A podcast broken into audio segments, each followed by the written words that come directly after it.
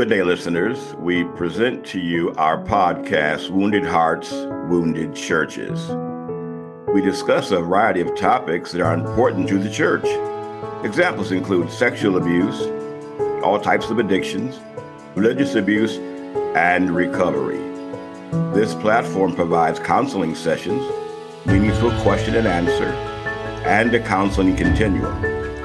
Our co hosts include Ms. Lolita, Personnel Director, Mrs. Tennille, our Technical Director. We have an impressive array of program contributors. And I'm your host. My name is Prince, founder of Antioch Youth Center, 501c program, licensed counselor, now retired. So join in this exciting podcast, Wounded Hearts, Wounded Churches, and be a part of the healing process. I want to introduce our guest tonight.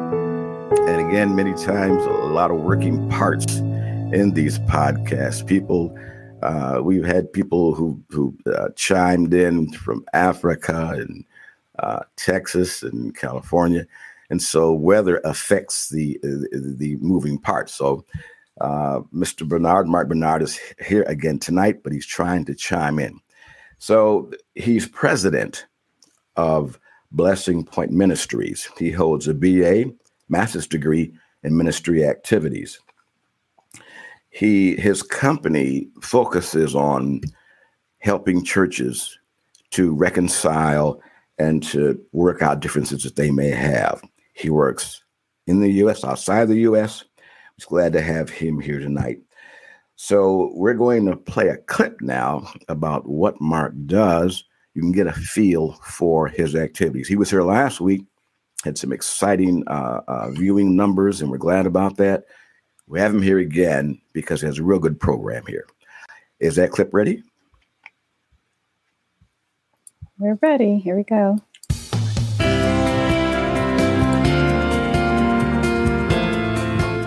In churches that have been wounded, problems tend to show up in five areas. First area is in what we call the corporate pulse or corporate spirit. When we look at the Jerusalem church in the book of Acts, we see itemized in those early chapters the activities of the early church. They met for worship, they prayed together, they met in large groups and small groups, they received teaching, they worshiped, they evangelized. All those activities we see reflected in modern day churches. But there's something else in that early church, and that's the spirit of the church. Joy was in the atmosphere. People were coming to the Lord daily. There was an incredible sense of unity among the leaders. And so we want to look past the activities of a church and try to measure the spirit of the church. Is there a strong pulse? Is there a strong spirit? The second area where problems show up in wounded churches is in a lack of trust for leadership. Uh, you can easily imagine that if we've been hurt by an individual, we're going to be slow to trust that person in the future. Well, the same dynamic takes place in the local church if painful things have happened because leaders are usually associated with that pain. And so their trust in leaders diminishes on behalf of their constituency until someone comes in and heals the original wound. The third area where problems tend to show up is in poor communication. People don't talk about the things they really need to talk about, painful things, or church discipline issues go ignored.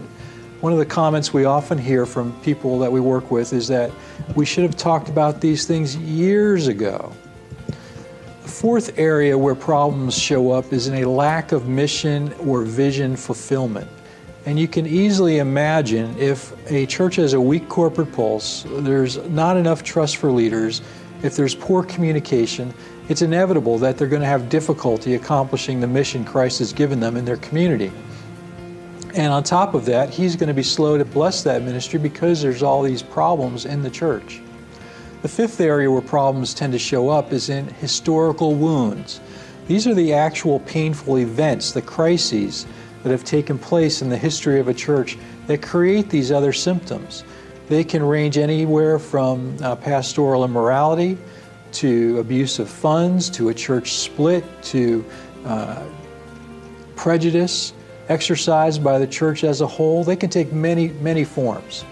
So, how do you figure out if your church suffers from problems in these areas? I want to refer you to the book Diagnosing the Heart of Your Church. You can find it on our website. And the other uh, thing I'd, I would recommend would be the Church Scan Inventory, which will help you uh, figure out how impacted your church has been by these kinds of issues. It's a free uh, ministry assessment tool on our website that individual can come and take, leaders can take and discuss among themselves. And I think these things will help you discern if your church struggles from these kind of issues.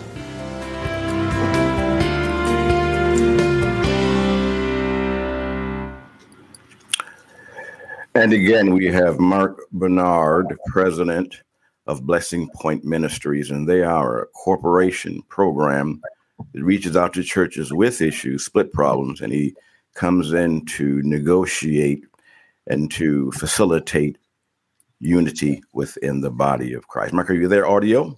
Uh, can you hear me? Yes, we can. Well, uh, we obviously, just... I have a face made for radio. That's why I'm not showing up here.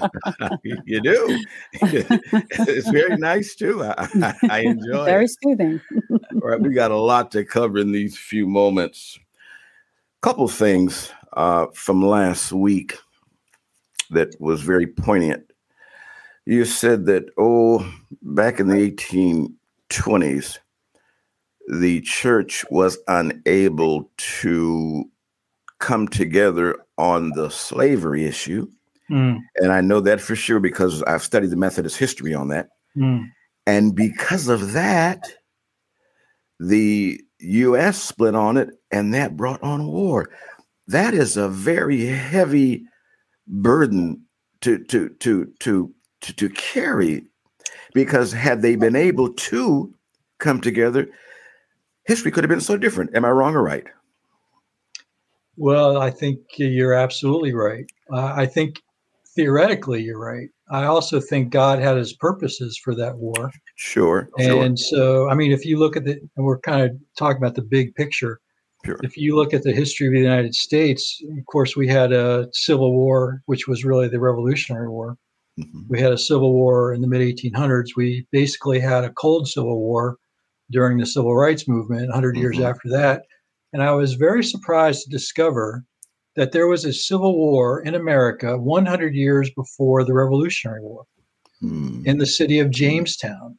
Okay. Uh, it was when it was very first founded. The founder was like a governor that came over from England, and one of his cousins came over and had a very competitive spirit. And he had some hard feelings toward the Indians, and he set himself up as a general and he was not well received by the governor or the current citizens. He actually burned down Jamestown wow. exactly 100 years before the Revolutionary War. Wow. wow. So our nation has a problem with submitting to authority. Mm. And it has revealed itself and reveals itself about every 100 years. Mm. Do you got a lot of questions here? It's tough to. Mark, uh, you mentioned last week that if there is a minister or a pastor or a teacher that has an issue, in order to regain the people's confidence, he has to do two things. Number one, he's got to be transparent and he's got to be honest. Is that true? How to regain that broken trust? Or well, it, just... it depends. I mean, if it's a one off, and you know a leader has just stumbled he said some things he shouldn't say or he broke mm-hmm. trust mm-hmm. in some way and he's got a humble spirit and he wants to make it right he can confess that to the people involved and be truthful and transparent moving forward if however you're a pastor coming into an existing church mm-hmm. where the, your predecessors have broken trust with the congregation you as the new guy inherit that stigma uh, and sure. It, it, you could be the most trustworthy person in the world, but because of those who went before you, kind of defiled the office of pastor in that church. Uh, that has to be healed, and that takes more than simply truth and transparency. That takes uh, standing in the place of those previous leaders, asking the congregation's forgiveness as if you were the offender, and asking the Lord to forgive that role so he can cleanse the church's relationship with the church because when these painful things happen you know we tend to obsess about how they affect us individually sure but they cast a shadow after the ent- over the entire church's ministry in the eyes of the Lord. I mean, I, I don't know Mm. when we came to practically believe that God overlooks sin in the camp, but we seem to live as if He does, Mm. and He does not. And I, you know, I wrote a blog post this week, and uh, a comment in there was about Achan, and I said, you know, Achan was the first person in the Bible to hide something under a rug that we know of, but church people have been following his example ever since. Wow. Wow. So you get into a lot of churches where there's some buried, smelly stuff under those carpets that kind of oozes out every once in a while and causes another crisis in the church. Mark, we talked about pain in the church. Some of the stories can be quite poignant and Mm. quite painful, Kent. I can remember back when I was a child. Uh, you're talking 50 years ago, and we had a church split in Detroit. Well, I don't want to see where it was, but it's just like yesterday. And the the ramification of it is just going on for generations. The police had Right. to be called out, you know, and Hmm. locks on the door, and I mean, and that. I, just the effect of it goes on and on and on, doesn't it? I mean, It the, the, the pain of it. You can't see me, but I'm bowing and shaking my head because I've seen it happen so many times. And Oh, uh, you know, the the little thing you said there in your in your testimony was that you know it felt like it happened yesterday. I mean, that's Right. how fresh and impactful those kind of wounds are to people who go through that. Generally speaking, Mark, are the issues similar from group to group, or are the issues more of a potpourri? Are they trust issues? Uh, They're I similar. mem- uh, yeah, I They're mentioned last week uh, Dobson statistics: thirty-eight percent of ministers, pastors have inappropriate, uh, uh, uh, you know, connection with people in the church, and on and on and on. So, uh, what are some of the similarities that you find in the correlations of church Yeah. splits and Well, I, when I say similarities, I mean that all the denominations go through the same kind of painful crises, right? There's there's not necessarily uh, one, you know, that we're dealing with over and over again, but each church's history is different and unique. But you know, it's almost like a shotgun uh, of of expressions. You know, sexual immorality, uh, church splits. Uh, this is a this is one I've come across recently, and that is where people idolize the pastor or idolize the building, particularly, Hmm. or idolize a particular program, and it be, Mhm. any of those things can become a sacred cow. And the Lord doesn't really like idols true. you know, in churches especially. And so that's one that I've seen recently. Um, I, another one that I'm kind of still dealing with the after effects of a church in Florida is just rebellion. Can you imagine this? Imagine this scene. You're a young pastor. You're the second pastor of the church. The previous pa- previous founder pastor is in his 70s. He's still in the church. He doesn't leave after retiring. He doesn't like the fresh faced kid oh who my. comes in, right? Oh my. My my. and he actually heckles Mm, mm, mm. the young preacher while he's preaching in the sanctuary. Wow. Wow. Now, what is the Lord going to think of that? Mm, mm, And since he is a favored servant and has a track record, the elders are not going to call him out on that. And so the elders don't call him out on that. And you have this kind of rebellious spirit that doesn't go away because no one ever confronted the first perpetrator. And it just spreads through the body over time and affects all different aspects of the ministry. Hmm. So that's a fascinating one to watch happen. Now, do splits affect children, grandchildren in the church? Oh, well, you know they do. It's just, you know, just heartrending stuff. Uh, Yeah. imagine the, the, especially the children of the pastor involved. Oh, you know, my. When, Yeah. when the pastor is getting, you know, there. and One of the problems we see um, often is a pastor eating church. You know, a church that has a tendency to devour pastors. Hmm. Right. Well, the families get caught up in that. The wife gets caught up in that. The children get caught up in that. Some of them leave uh, the, the church and walk away from the Lord and don't want anything to That's do with ministry or anything that smells like a church because, true. like you going through that split, you know, they were painfully impacted by that behavior. Now, Mark, are there any hindrances when you go to a church to help? Some people don't want help sometime. In, in my background in counseling,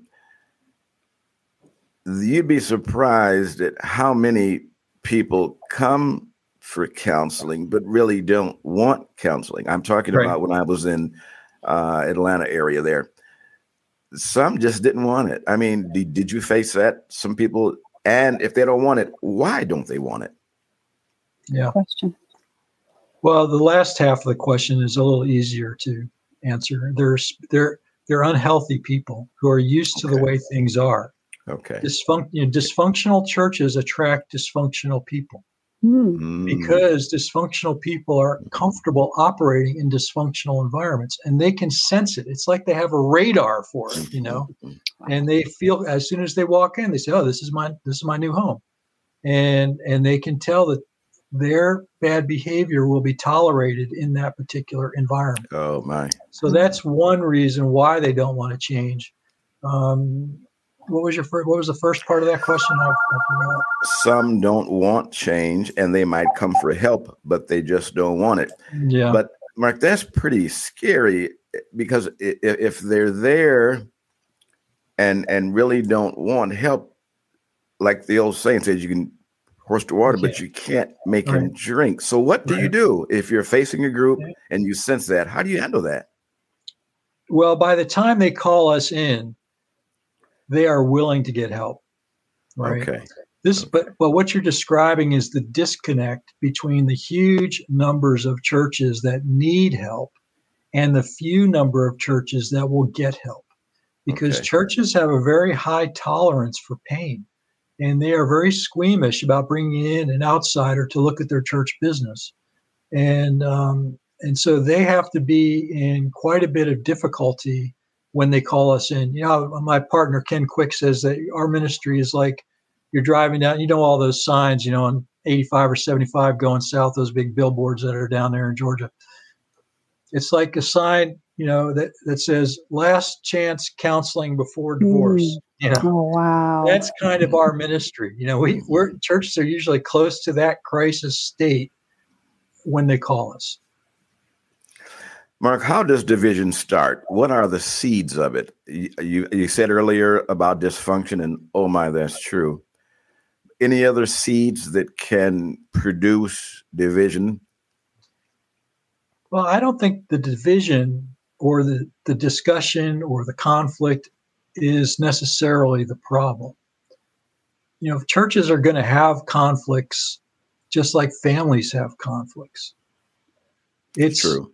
It's, it's true. the spiritual maturity, it's the training of the elders, it's um, the recognition that we need to handle this in a way God can bless. It's knowledge of the scriptures to know what the scriptural procedure is to handle conflict.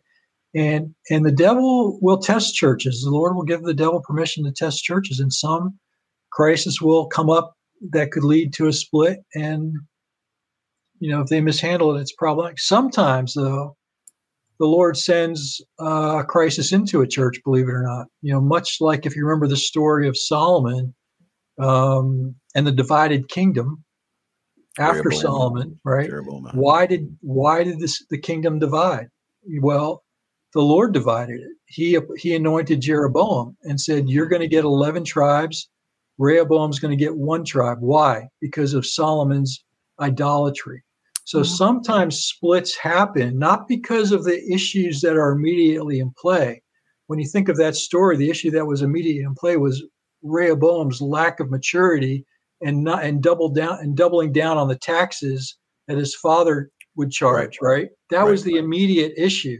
But what was really going on was that the Lord sent the crisis into their midst so that the nation would divide because he was unhappy about a previous situation on a deeper level. So to me, uh, much of the time when di- when division comes, it's because God is unhappy about something else, mm. and He's sending division into the congregation. But the congregation has no discernment to recognize that and so they acted out and it divides also i think what you're saying is all division is not bad. I want to quote uh, this author, Jay Piper. He said, Unity is maintained, not created. Don't make a lot of it, but don't make death of it. In other words, some division is good, uh, what you're saying. If we handle it right, we can come out right. even better, is what you're saying. Yeah, one of the uh, outworkings of division, I think it's in one of Paul's letters. I was reminded by another pastor of this uh, earlier in the week. Says there must be divisions among you, so that right. those who are approved may become evident. Right. And so, when you're in a divisive situation, there may be one or two leaders who really distinguish themselves in handling that conflict in an astute way, and that quality of their leadership may never have come out except for the crisis. Okay. Okay. Okay. I understand that.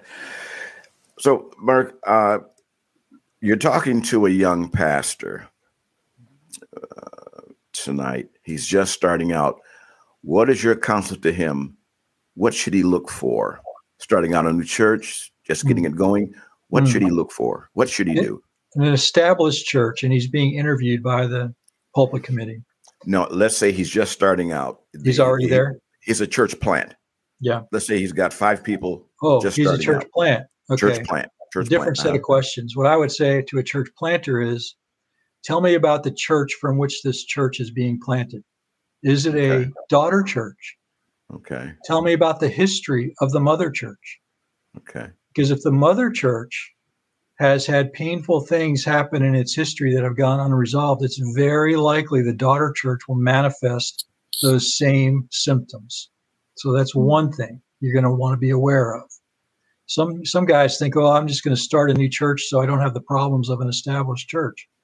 But like like daughter, like mother, like mother, like daughter, you're going to inherit people from that congregation who have been used to operating a certain way, and if that way has been unhealthy, they're bringing that with them into that situation. Another question is I would want to interview that church planner and say, tell me about your background. How did how did you deal with conflict growing up? You know, how how would you deal with conflict now? Because that person's pers- personal experience is going to factor in sure. to how he handles the dysfunction he may encounter. Sure. You know? Sure. So those are some practical things. There's actually a blog post uh, on our website, blessingpoint.org, uh, called "How Not to Start a Church." and I'm not remembering all the details, but there's more good advice in there. Well, I've been to your website and it's quite informative. Mark, our time is gone, but two more things. You're talking to someone tonight who's been wounded, not attending church. What is your advice to them? That is uh, something that requires probably more pastoral sensitivity than I have. But I would say to them, to consider not only what happened to you, but to consider what God was trying to do in you through that. You know, when Joseph went through his trials, we all know what he said at the end You meant it for evil, but God meant it for good. What good thing, if God is good, what good thing was he trying to accomplish through the pain that you experienced? Don't let it sideline you from the Christian life seek the Lord and be open to the possibility that He's trying to grow something in you that He could have grown no other way except through difficulty. Mark, you've been doing this 15 years. You're president of the program, master's degree. Do you know of any other podcast that is focuses only on reconciliation and healing within the church? Are there any one that you know of? I'm afraid that you are the Lone Ranger. I mean, there just are not, as as far as I know. Um, you know, I've been on um, some other podcasts, but they were not exclusively for the purpose that you are aiming for. You're really fulfilling a unique role in the body of Christ. Mark, if someone wants to contact you, what is your email, phone number, etc., please? Sure. Uh, you can contact us through our website at info at blessingpoint.org, info at blessingpoint.org, and I'll be glad to respond to you by email. We can start a conversation also the blog you mentioned how can they connect with the blog you did this last week just go right to our website you'll see on the resource tab some a pull down menu it'll say blog and you'll see all our blogs there friends i've been to the website it's wonderful i mean they've, the staff is definitely able to, to do this work. Their degree is a doctor there. I mean, it's really good. Mark, our time is gone beyond time. Thanks again, my friend. Wonderful information to our staff people. Thank you so much. Mark, Lord bless you. Thank you, Neil and Sister Annette tonight. And to our viewers, thank you so much tonight yep. for being here. You're welcome.